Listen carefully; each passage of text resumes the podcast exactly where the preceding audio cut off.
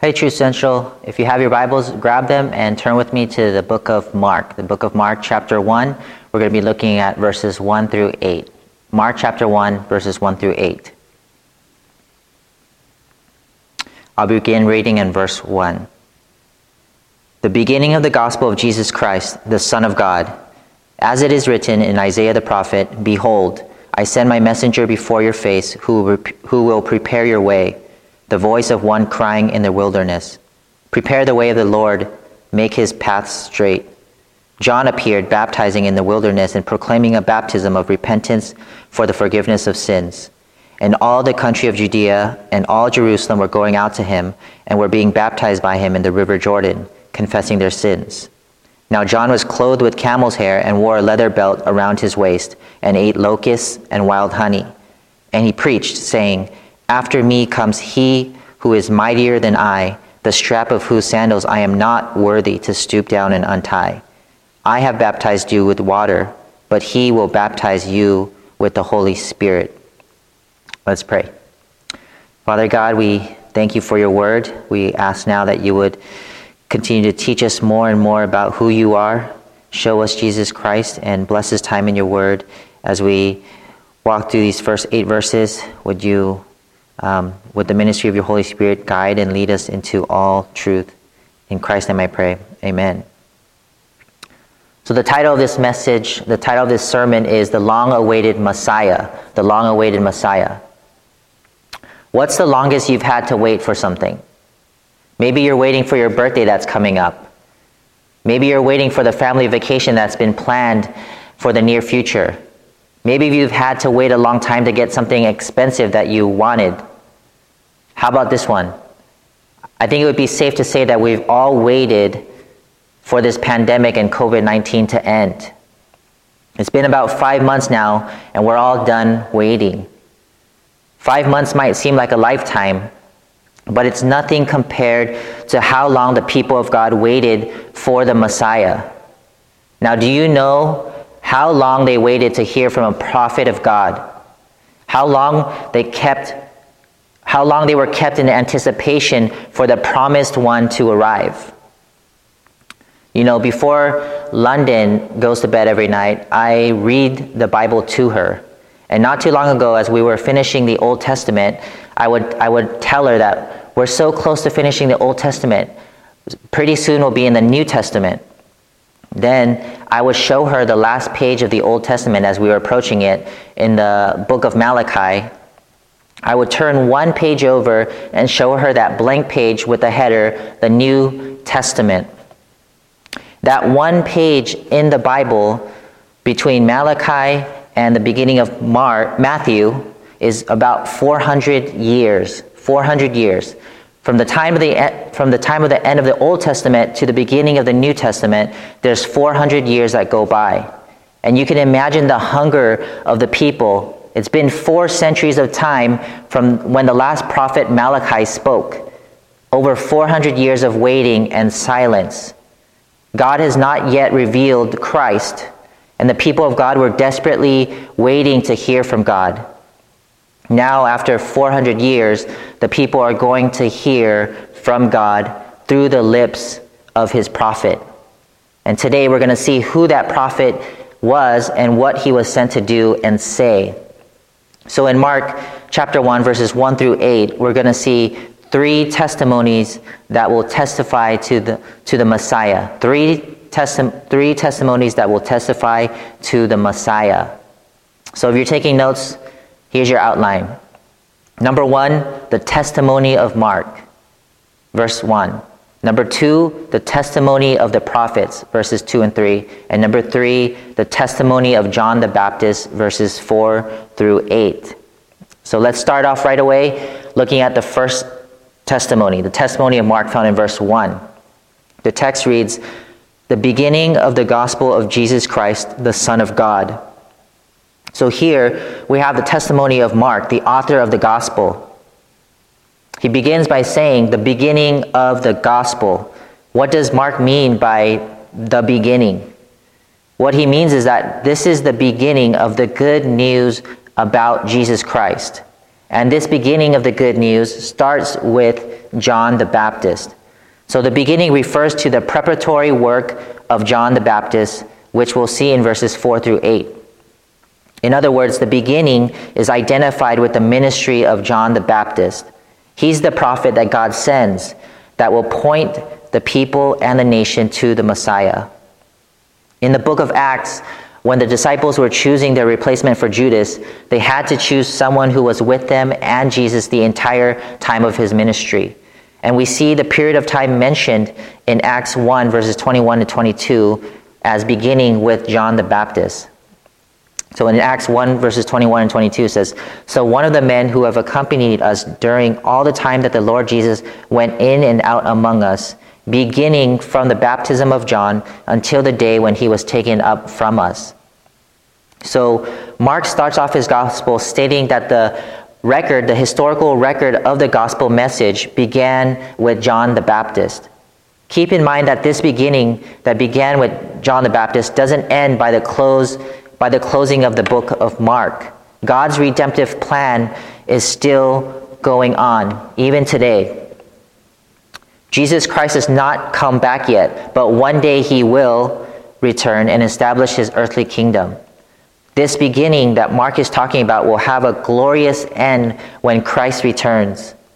Mark says this is the beginning of the gospel of Jesus Christ. The gospel is the good news about the perfect life, death, and resurrection of Jesus. The way the word gospel was used in secular Greek referred to a good report about an important event.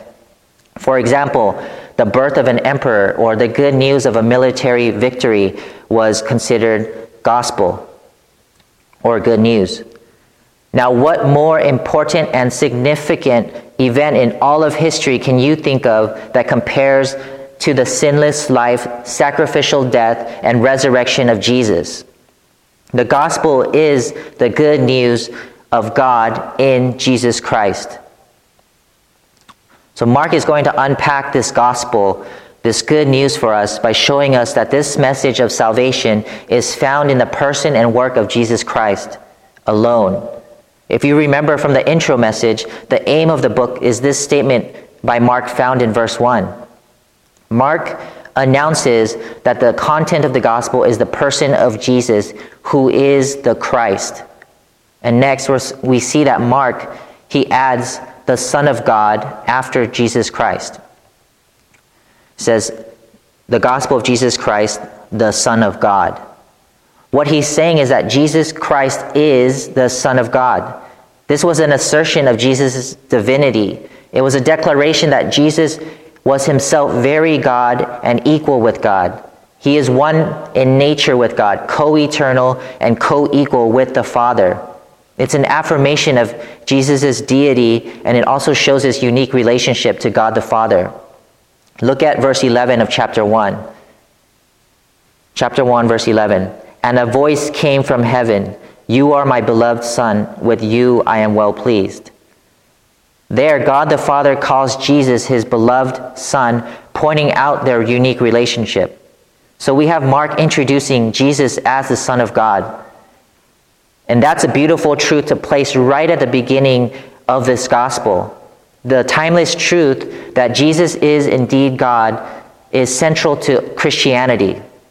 He's the true divine king. He's the Lord Jesus Christ. Again, if you recall the intro message, Mark is writing to a Gentile Roman audience, and the Romans regarded Caesar as God. Throughout the rest of this gospel, Mark is going to sh- shatter this wrong view. Remember this statement as we study the Gospel of Mark. Jesus Christ is exactly who he claimed to be. I'll say that again. Jesus Christ is exactly who he claimed to be. So, Mark was not the only one who testified to the long awaited Messiah. The prophets also testified, and that brings us to our next point. The testimony of the prophets found in verses 2 and 3 says, As it is written in Isaiah the prophet, Behold, I send my messenger before your face, who will prepare your way, the voice of one crying in the wilderness, Prepare the way of the Lord, make his path straight. So, verse 2 begins with the standard way to introduce an Old Testament quotation with, as it is written. The, this marks the exact fulfillment of what was prophetically announced. In other words, this quotation is fulfillment of prophecy. This is important because this shows us that the coming of the Messiah was not an afterthought, it was not some new plan. This was the very plan of God from eternity past. Starting as far back as Genesis 3:15, we find predicted that Christ would crush the head of Satan. And throughout the Old Testament, we're told of the prophecies of a coming deliverer and redeemer. We're told of his birth, his character, his life, his death, his resurrection. Those are all promised. Not only that, the prophets of the Old Testament also predicted the coming of Jesus' forerunner hundreds of years before he was born. As we'll see, this is going to be fulfilled by John the Baptist. Redemption was worked out and accomplished in every step just as it was written. And although this was written in the past, this still holds authority today. Another way to put as it is written is as it remains written. So verses 2 and 3 are identified as coming from the prophet Isaiah, although it's actually a combination of two Old Testament passages Malachi chapter 3, verse 1, and Isaiah chapter 40, verse 3. This prophecy refers not to Jesus, but to John the Baptist, who was the forerunner who would prepare the people for the mightier one to come. Mark begins by referencing Malachi chapter 3, verse 1, saying, Behold, I send my messenger ahead of you, who will prepare your way. We see in both Matthew and Luke that Jesus himself declared this passage to refer to John the Baptist. Jesus, speaking about John the Baptist, said this this is he of whom it is written, Behold, I send my messenger before your face, who will prepare your way before you. So John was to be God's messenger to prepare the people for the coming of Jesus. What we learn is that John the Baptist was sent by God ahead of the messenger as a, as a royal herald to prepare the way. The next quotation we find is from Isaiah chapter 40, verse 3.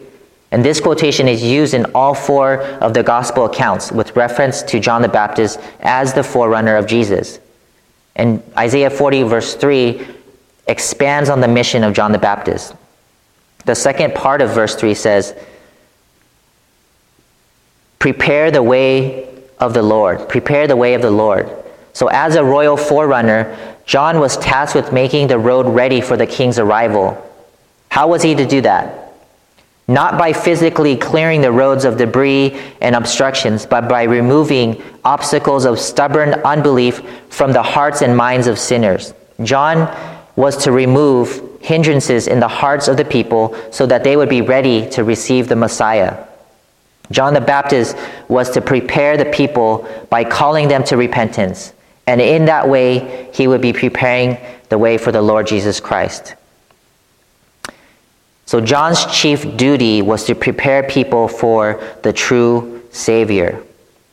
And what we learn is the way of the Lord is the way of repentance, of turning from sin to righteousness, of turning spiritual paths that are crooked crooked into straight and holy ones. So to sum up, we're told that John's preparatory ministry is a fulfillment of prophecy and it's authenticated and it authenticated Jesus' messiahship and prepared for the beginning of his official ministry as the Son of God. We're told that John the Baptist is God's messenger, sent with God's message. We're told that John the Baptist is also the Messiah's forerunner. His task is to prepare the way. His method is by preaching. His message is one of repentance to call all people to prepare themselves for the coming of the Messiah. So you see, John here, he plays a very important role. He prepares the way for the one to follow. Notice the word way is used twice in verse once in verse 2 and once in verse 3 and the word path is used once in verse 3 and as we go through mark we're going to see that the way of god is ultimately the way of jesus to the cross so what can we take away from this This is a testament to the accuracy of God's word. His word is inspired, inerrant, and infallible. And we know that everything predicted or prophesied about will be accomplished exactly as God said it would be. The Bible accurately foretells specific events in detail many years, sometimes centuries before they occur. Isaiah 46, verses 9 through 11 reads I am God, and there is no other. I am God, and there is none like me, declaring the end from the beginning, and from ancient times things not yet done saying, My counsel shall stand, and I will accomplish all my purpose, calling a bird of prey from the east, the man of my counsel from a far country. I have spoken, and I will bring it to pass. I have purposed, and I will do it. So the Bible is 100% accurate. It is all truth and nothing but the truth. And we know that thousands of prophecies from the Bible have already been fulfilled, with some still remaining to be fulfilled in the future. Out of all the ones that have come to pass, not a single prophecy has been proven false. God said he would send a messenger, and he did. God said he would send a savior, and he did, and we'll see that soon enough. All these Old Testament prophecies are becoming history as we read Mark. The 400 years of silence is now broken. We've seen the testimony of Mark, we've seen the testimony of the prophets, Lastly, we'll see the testimony of John the Baptist in verses 4 through 8. Look, at, look with me at verse 4. It says, John appeared, baptizing in the wilderness and proclaiming a baptism of repentance for the forgiveness of sins. And all the country of Judea and all Jerusalem were going out to him and were being baptized by him in the river Jordan, confessing their sins. Now John was clothed with camel's hair and wore a leather belt around his waist and ate locusts and wild honey. And he preached, saying, After me comes he who is mightier than I, the strap of whose sandal I am not worthy to stoop down and untie. I have baptized you with water, but he will baptize you with the Holy Spirit. Verses 4 through 8 will describe John's ministry, John's makeup, and John's message. John's ministry, John's makeup, and John's message. We'll look at those one at a time, starting with John's ministry in verses 4 to 5. So, what did John's ministry consist of? Mark begins by telling us that John appeared. John appeared. John was both a prophet and the fulfillment of prophecy, as we've, as we've learned. A couple more things about John. He was the last of the Old Testament prophets, yet he was also the forerunner whose ministry the Old Testament prophets had foretold. And as a herald of Jesus, and being so closely associated with the Messiah's coming, it is said of him in Matthew 11 11, Truly I say to you, among those born of women, there has arisen no one greater than John the Baptist. John was the greatest prophet to ever live. His ministry consisted of baptizing and proclaiming a baptism of repentance for the forgiveness of sins. Baptizing was the distinctive mark of John's ministry. However, his baptism was unlike the ritual washings that were common in that day. This wasn't a regular washing which had to be continually repeated. John's baptism differed in that it was a one time act, a single initiatory act expressing commitment. We know from history that the Jews performed a similar one time washing of Gentile proselytes symbolizing both their rejection of paganism and their embrace of the true faith. So, for the Gentiles, this ceremony was the mark that they, as outsiders, would become part of God's people. For a Gentile proselyte to be baptized was nothing extraordinary. But John's call for the Jews to be baptized was radical. He was pretty much asking the Jews to undergo the same ritual as was required of a Gentile convert. And this was a powerful statement. To be born a Jew was not enough. To be a member of God's covenant people was not enough. John was telling the Jews, in essence, hey, you think you're insiders and not outsiders like the Gentiles. Guess what? I want you to see yourself as outsiders. I want you to acknowledge that you're no more fit for the Messiah's kingdom than the Gentiles. It doesn't matter if you're a physical descendant of Abraham or if you observe and keep all the laws. That's not enough to get you into God's kingdom. So, whether Jew or Gentile, the way to come to God was through repentance and faith. Through repentance and faith. It's through repentance and faith that you could be truly counted among the people of God.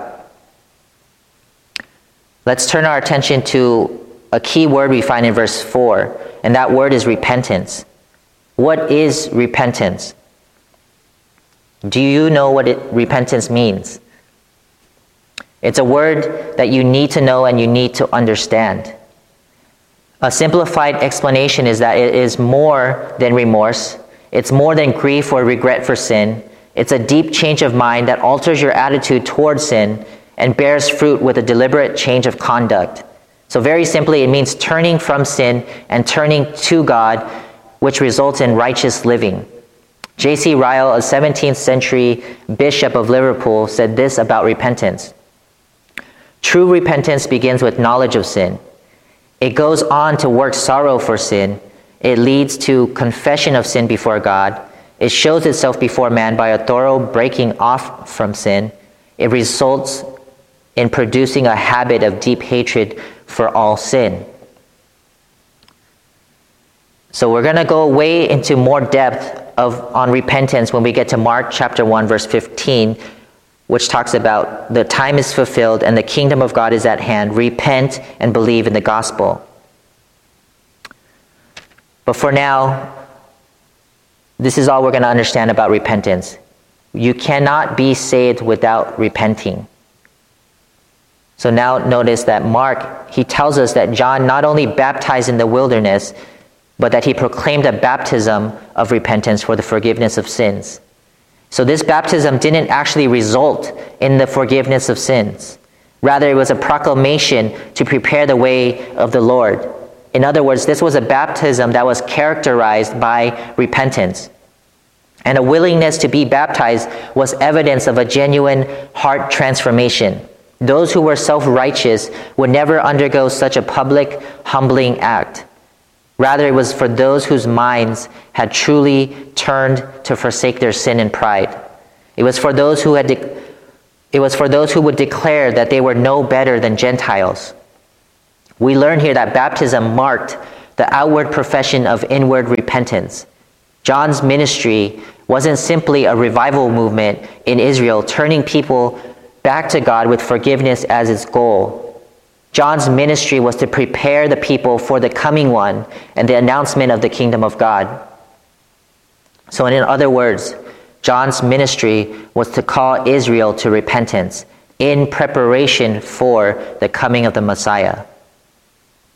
As Paul said in Acts chapter 19, verse 4, years later, he said, John, the Bap- John baptized with the baptism of repentance, telling the people to believe in the one who was to come after him that is, Jesus. So John made much of Christ. He preached to the people so that they would understand not only that they have sinned, but that they were sinners. He preached to the people so that they would see their sins accurately and hate it. And we know that John had no power to bestow forgiveness of sins. Only Jesus Christ can forgive sins. In John chapter 1 verse 29, John the Baptist says this, "Behold the Lamb of God who takes away the sin of the world." John understood that his baptism couldn't and didn't forgive sins, but it is the one but it is the one who is coming after him, Jesus Christ, who can forgive sins.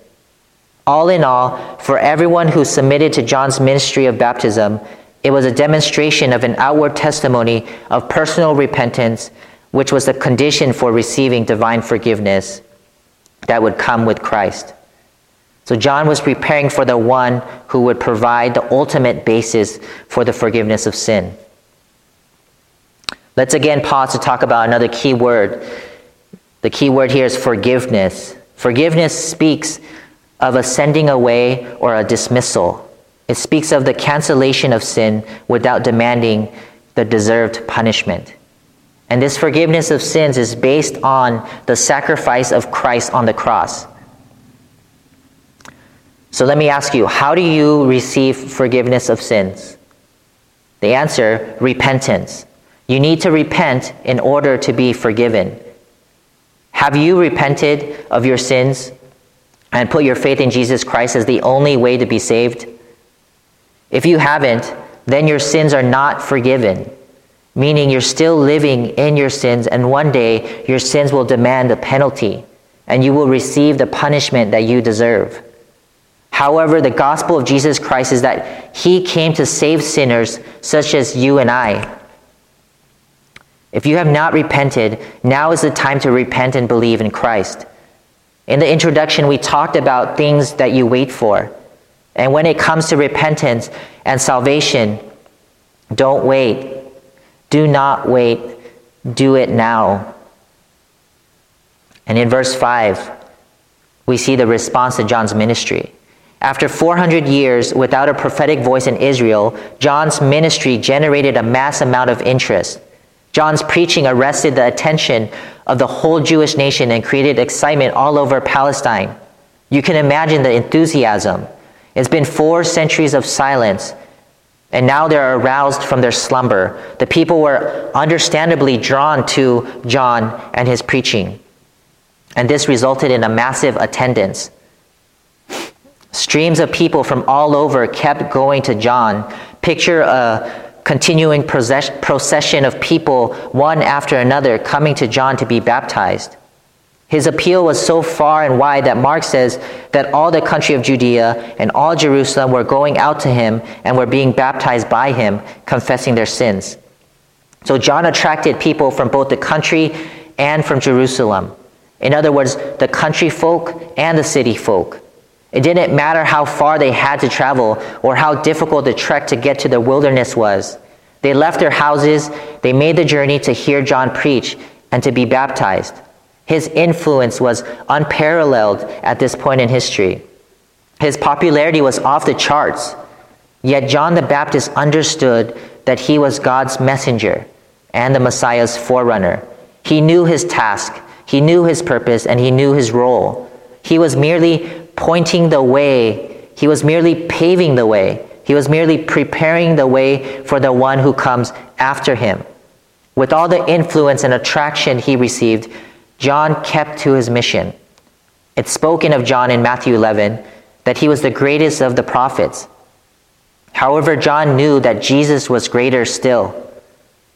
We're told that all the people were being baptized by John in the River Jordan.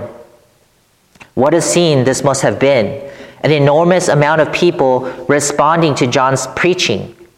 Again, baptism functioned as a visible indication of the inward act of repentance. And now Mark adds confessing their sins. This is not an inward act, but a verbal act. To confess sins means to agree with God about them. It means to speak the same thing. It means to openly agree with the divine verdict concerning your deeds. In other words, it means to call sins by the name that God gives them. The people were openly declaring and publicly confessing their sins. Confessing sins while being baptized marked the reality of their repentance. And this is what was happening as John was baptizing all that came to him. The only requirement was that was repentance and confession of sins. If there was no repentance, if there was no confession of sins, John didn't baptize them. As you can see, John's ministry is a vital one. It was one that was prophesied about and fulfilled by John the Baptist. He was both God's messenger and the Messiah's forerunner, sent to proclaim the mighty one who was to come after him. That's John's ministry. Next, his makeup in verse 6. We're going to deal with his appearance or his attire. So, what was John's outfit of the day? What did he wear? How did he look? What did he eat? Mark tells us he was clothed with camel's hair and wore a leather belt and ate locusts and wild honey. Now, his clothing was the tr- traditional clothes that were worn by those who dwelled in the wilderness. It's described as being sturdy, but neither fashionable nor comfortable, as you would expect. The description of John's makeup reminds us of another Old Testament prophet, and that is Elijah. In 2 Kings chapter 1 verse 8, Elijah is described as wearing a garment of hair with a belt of leather about his waist. So Elijah was the one people expected to come and call the nation to repentance before the day of the Lord. In Malachi chapter 4 verse 5 it says, "Behold, I will send you Elijah the prophet before the great and awesome day of the Lord comes." And in the New Testament, both Mark and Matthew tell us that John the Baptist was the fulfillment of Malachi 4 5. In Matthew chapter 17, verses 10 to 13, we read, And the disciples asked him, Jesus, Then why do the scribes say that first Elijah must come? Jesus answered, Elijah does come, and he will restore all things. But I tell you that Elijah has already come, and they did not recognize him, but did to him whatever they pleased. So also the Son of Man will certainly suffer at their hands. Then the disciples understood that he was speaking to them of John the Baptist. In Luke chapter 1 verse 17, we're told that John will go before him in the spirit and power of Elijah. So John wore clothes similar to that of Elijah, and he's the one that comes in the spirit and power of Elijah, fulfilling the prophecy of Malachi chapter 4 verses 5 and 6. Mark tells us that his diet consisted of locusts and wild honey. And as gross and inconceivable as you think eating locusts would be, it was actually permitted to eat according to Leviticus 11, verse 21 and 22. Wild honey was something that was commonly found in the wilderness. And what we might not realize is that John's diet was in keeping with his status as a Nazarite. He was a lifelong Nazarite. And you could read about that Nazarite vow in Numbers chapter 6, verses 2 through 13. But what we want to take notice of when it comes to John's makeup is that of his rough attire and his clean diet of wilderness food. John marked himself as one living apart from the impure, sinful, and self indulgent Israel. As can be noticed in his makeup, John the Baptist lived a life of self denial and nonconformity. His clothing was minimal. His diet was simple and sustaining. He understood and made it clear to everyone who saw and heard him that this world was not his home. He was a messenger with a message. He was not only preparing the people, but also preparing himself for what was coming, for who was coming. We've seen John's ministry and John's makeup. Finally, in verses 7 to 8, John's message. What did he preach or what did he proclaim? We know that John was Jesus' herald sent by God to announce his coming. So let's t- take a look at his message. He begins with, After me comes, after me comes, which tells us that there's someone coming after John. So who's coming? Look at verse 3. Prepare the way of the Lord. The Lord is coming. Jesus is coming. The message is urgent. After me comes he who is mightier than I, the strap of whose sandals I am not worthy to stoop down and untie. John recognizes his unworthiness to kneel down, to stoop down to untie the strap of the sandals of the one who is mightier than him. This task was for Gentile slaves. This was, this was one of the most menial tasks a slave could perform. Here we see John expressing his humility. He considers himself not worthy of even the lowliest service for the one to come, despite the fact that he himself was a prophet. Remember, John was well known. In Luke chapter 3, verse 15, we're told that the multitudes were so strongly impressed with John that they were questioning in their hearts whether he might be the Christ. However, with all his fame and popularity, John says that he's the lowest kind of slave compared to Jesus Christ. John understood that the primary focus of his ministry was to point people to another person. John knew the limits of what he could do. He could only prepare others for the one who could really do something for them. And shouldn't this be true of all of us? The strength of any ministry is determined by how much it points to Jesus Christ. The strength of any ministry is determined by how much it points to Jesus Christ. We know there's no power in a church leader. There's no saving strength in a preacher. Our church can have multiple services, multiple programs, a new building, several services, but unless it's all used to show people Jesus Christ, it's pointless. And how about on an individual level? Are you telling people to look to, at you or telling people to look at Christ? Are you more concerned about your popularity, your status, your reputation than about pointing people to Jesus? We need to learn the humility of John the Baptist. He preached Jesus Christ. John's message also includes this that I have baptized you with water, but he will baptize you with the Holy Spirit. A commentator notes, it is as if John is saying, All I can do is wash you on the outside with water, but he can transform and cleanse you on the inside. In other words, I can prepare your hearts, but being immersed in water doesn't cleanse your hearts. I can show you what you need, but I can't give you what you need. I can prepare you for the forgiveness of sins, but Christ is the only one who can accomplish forgiveness of sins. Christ is the only one who can give you the Holy Spirit. We know that this takes place when a person comes to faith in Jesus Christ. In Acts chapter 1 verse 5, before Jesus ascended into heaven, he says that John the Baptist baptized with water, but you will be baptized with the Holy Spirit not many days from now. The not many days from now refers to the coming of the Holy Spirit on the day of Pentecost. So, what we see is that John's baptism was symbolic and provisional, but Jesus' baptism would introduce the reality that would be permanent. In other words, the water baptism by John was a symbol of the spiritual baptism by Jesus. John is not magnifying himself, but pointing to Jesus as one who is greater. John keeps showing us that there was an immeasurable difference between his ministry and the one he is preaching and preparing the way for. John was preparing the people and the nation with his message and his baptism so that they would be ready for the, the Messiah who was coming. So, to sum up, John's message in verses 7 and 8 point us back to verse 1, where we have the word gospel.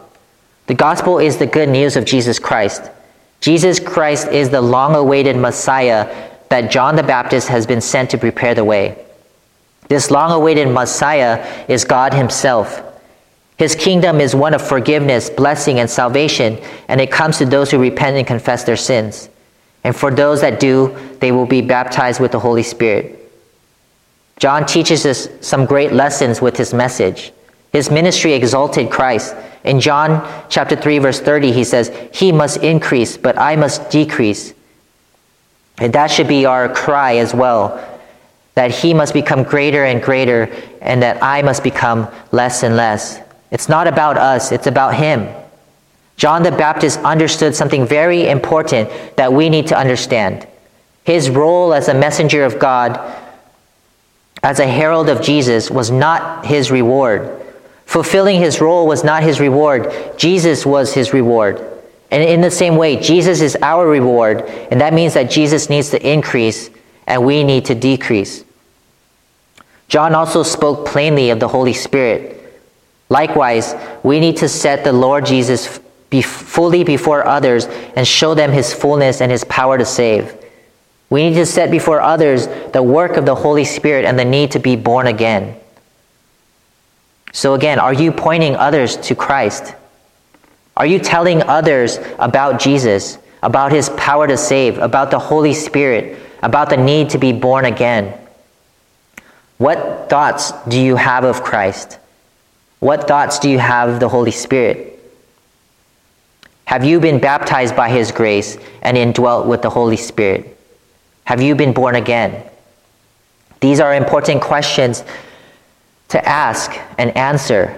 In Romans chapter 8 verse 9 it says, "If anyone does not have the spirit of Christ, he does not belong to him." So in Mark chapter 1 verses 1 through 8, we've seen three testimonies that testify to the Messiah the testimony of Mark, the testimony of the prophets, and the testimony of John the Baptist. So now the question becomes so what? So what? Why is this important to me? And all of the testimonies declare and point in some way to the fact that Jesus Christ is the Son of God. He truly is the long awaited Messiah. We get testimony from the author, Mark, from the prophets Isaiah and Malachi, and from John the Baptist. That should be enough witness to Jesus' authority and divinity for you to understand that Jesus is the Son of God. However, there's something else that will drive home the point even more. Next week, in verses 9 through 11, we're going to see yet another testimony. It's going to be the testimony of God the Father and the Holy Spirit. God the Father is going to declare that Jesus is his beloved Son in whom he is well pleased. Now, you can disagree or argue with the testimonies from this message, but you definitely cannot uh, argue with the testimony of the Father and the testimony of the Holy Spirit to the truth that Jesus is the Son of God. And now I'll end with this. Remember, the gospel is the good news of Jesus Christ. And if you don't know this good news, you know it now. So don't wait, repent and believe in Jesus Christ. And if you do know the good news, but have never repented and put your faith in Jesus Christ, then the same thing goes for you. Don't wait. Repent and believe in Jesus Christ. And if you do know this good news and have repented and believed in Christ, again, then don't wait. Go tell others this good news. Let's pray. Father God, we give you thanks once again for your word. May your spirit apply it to our hearts, plant it deep down within our souls that it would cause us to bear fruit Help us to apply your word. Help us to understand and acknowledge that you are God and you have sent um, your prophet John the Baptist to prepare the way of the Lord. And we pray, I pray that um, the good news of Jesus Christ would be on the lips of those who, who are yours. And if, they have, if they're not a believer, that they would repent, place their faith, and trust in you. To you be all the glory. In Christ's name I pray. Amen.